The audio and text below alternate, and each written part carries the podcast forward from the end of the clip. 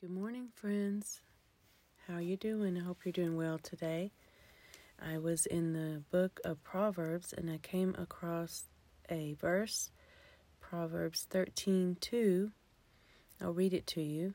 A man shall eat well by the fruit of his mouth, but the soul of the unfaithful feeds on violence. And it, it struck me as a very profound statement and I don't think I have the full uh, meaning, but I understand the full meaning behind it, other than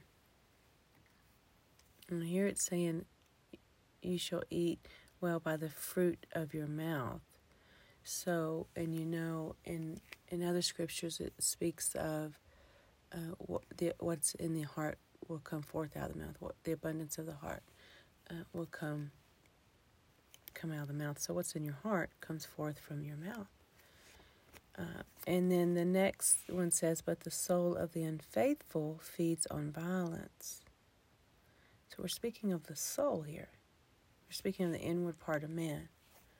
And so what you feast on, what you what you think on and meditate on and live by will determine how nourished your soul is.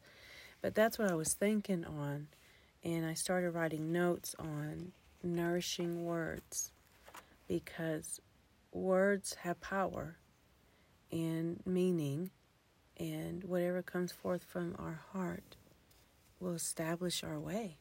It will establish on on what path or direction or actions that we take. And sometimes we don't recognize the condition of our heart. And many times our heart is malnourished, our soul, our spirit, and it's not fed what it needs to be fed in order to be healthy. So that that's what my thought process is today. And I'm going to just read my notes, and then I'm going to do um, the prayer, the prayer of Jesus, the prayer, the prayer that Jesus prayed, and then tomorrow we're going to discuss uh, the parable of the ten virgins because I believe that is needed in this hour. I believe that's a message for this hour. Um, but I'm going to read the notes that I wrote today pertaining to that particular verse that I was thinking on and, and the thought of having nourishing words. And then the prayer, and we'll go from there. Nourishing words. What is nourishment? Something that supplies health to grow and to develop. Nourished minds uh, that only the Word of God can sufficiently provide. Nourishment is a state of mind. Jesus was calm, cool, collected in the storm and calls for us to be as well because he know who he knows who he is and wants us to know who we are in him. We can trust His every word and remain hopeful and faithful even in the roughest of times. It is grace that ties us to His faithfulness. God is not asking anything of, of us but to receive His goodness, to receive His Spirit. But because you still live in the flesh, you will still have to remind your flesh that it no longer dictates your choices or desires, but rather the desires of the Father from which you have derived and were created.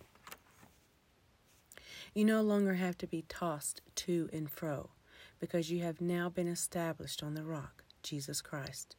And just as his eyes are on the sparrows, he sees you and covers you in his love, compassion, and grace. So walk in his light, he will guide your steps and remain faithful every step of the way. Amen. I'm going to read the prayer, Jesus' prayer, considered the model prayer. And this is what Jesus prayed to the Father Our Father in heaven, hallowed be your name. Your kingdom come, your will be done, on earth as it is in heaven. Give us this day our daily bread, and forgive us our debts as we forgive our debtors. And do not lead us into temptation, but deliver us from the evil one. For yours is the kingdom and the power and the glory forever. Amen. That is nourishment, friends, and we're going to continue to nourish our minds so that God will establish our steps.